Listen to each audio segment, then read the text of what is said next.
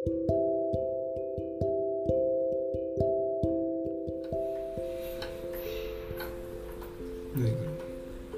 banyak orang menghabiskan terlalu banyak waktu untuk memikirkan sebuah produk atau layanan seperti apa yang ingin mereka berikan kepada calon pembelinya. Uh, banyak orang berpikiran, mengapa sih saya harus membuka usaha yang sama dengan orang lain? Kan sudah ada banyak di pasar. Uh, udah ada yang mulai duluan lagi. Tapi sebenarnya hal itu nggak benar. Nggak 100% benar. Karena uh, memang produk atau layanan yang benar-benar baru, misalnya seperti waktu ini ada Clubhouse akan mendatangkan suatu rasa penasaran yang besar. Tapi bukan berarti membuka usaha yang sama dengan benar-benar sama dengan orang lain uh, tidak memberikan untung yang besar. Misalnya, walaupun WordPress adalah salah satu platform blogging terbesar di dunia saat ini, tapi uh, pasar yang menargetkan hmm, pembeli yang sama juga banyak, bukan pasar.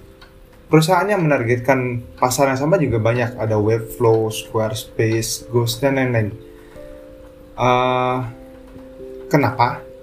Ada beberapa alasannya. Pertama, akan selalu ada ruang untuk perbaikan. Saat orang-orang sudah melakukan usahanya dengan baik, maka tugas kita sebagai orang yang ingin membuka usaha di dengan pasar yang sama adalah menemukan kekurangan dari produk atau layanan tersebut dan menjadikannya kekuatan atau selling point kita. Contohnya, saat Google uh, meluncurkan mesin pencari mereka dua dekade lalu, uh, tujuan mereka adalah menjadi lebih baik dari mesin pencari yang menguasai pasar saat itu yaitu Yahoo dan Lycos. Begitu pula saat Facebook dirilis mereka uh, tujuannya adalah dalam tanda kutip menambah lubang yang dimiliki oleh MySpace dan Friendster. Uh, hal wajar untuk memiliki sebuah produk atau layanan yang merupakan perbaikan dari produk atau layanan serupa yang ada di pasaran. Nah, alasan keduanya adalah karena pasarnya sendiri sudah tersedia. Ini merupakan salah satu alasan paling kuat untuk membuka usaha yang sama dengan orang lain. Uh, kita dengan melihat bahwa ada produk atau jasa di pasar tersebut, dengan kata lain pasarnya ada, peminatnya ada sehingga tidak perlu tenaga maupun budget yang ekstra untuk melakukan edukasi terhadap calon pembeli uh, tentang bagaimana mereka bisa menggunakan lain ini dan kenapa mereka memerlukannya. Uh, selain itu, hal ini juga membuka persaingan dan persaingan itu adalah hal yang bagus.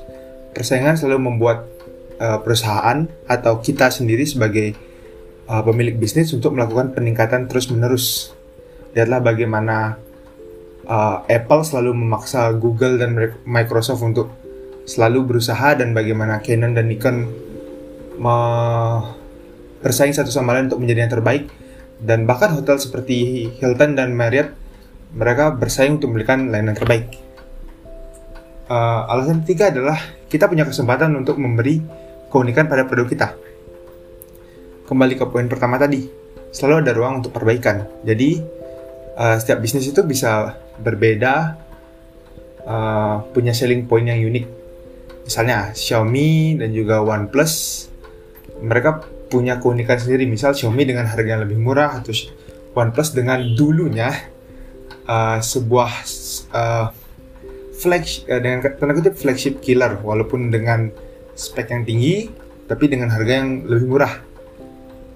Uh, jika brand-brand besar promosi besar-besaran di TV, uh, internet, bahkan di mana-mana, maka kekuatan dari Xiaomi dan OnePlus di awal kemunculannya adalah uh, melakukan penjualan secara online saja. Uh, sambil terus berusaha memperbaiki layanan offline mereka.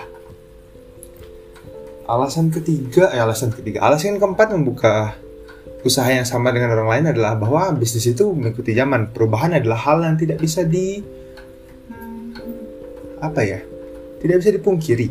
Ketika sebuah bisnis melakukan perubahan, uh, ketika sebuah bisnis tidak berhasil melakukan perubahan maka dia akan hmm, mati misalnya kembali ke contoh saat Facebook dan Friendster saat Facebook muncul uh, Friendster tidak berhasil mengikuti perubahan perilaku pelanggannya yang sudah mulai melek banget dengan internet dan uh, bahwa penggunanya tidak 100% adalah orang-orang yang nerd banget dengan internet. Sebaliknya, uh, Facebook sadar bahwa uh, pengguna mereka akan lebih banyak orang-orang casual yang belum tentu suka dengan hal-hal teknikal. Jadi, walaupun Facebook buka, um, Facebook buka atau diluncurkan lebih akhir, tapi uh, karena mereka berhasil beradaptasi, jadi uh, mereka berhasil tetap menguasai pasar. Sementara Friendster walaupun mereka dirilis lebih awal karena mereka tidak berhasil beradaptasi, mereka akhirnya gulung tikar. Dan alasan terakhir adalah karena kebutuhan pasar itu uh, saat ini tidak 100% terpenuhi. Kembali ke poin pertama tadi bahwa selalu ada ruang untuk perbaikan. Tidak mungkin satu perusahaan benar-benar bisa memenuhi segala keinginan dari uh, customer mereka dengan satu produk yang mereka miliki. Uh, contohnya sederhana adalah di hmm, apa ya sektor kamera deh uh, adalah GoPro.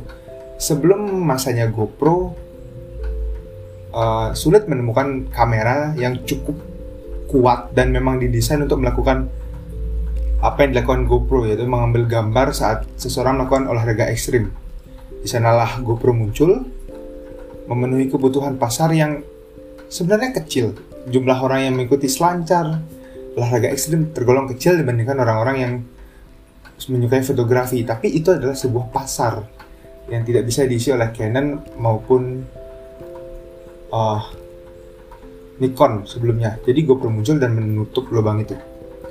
Jadi itu sih lima alasan yang membuat kita sebenarnya jangan pernah takut untuk membuka usaha yang bersama dengan orang lain. Karena begitu adanya pemain baru di di pasar itu akan memaksa orang lain untuk terus berinovasi dan pasar akan juga semakin kompetitif yang walaupun mungkin lebih sulit ditembus tapi juga membuat pasar itu terus berkembang.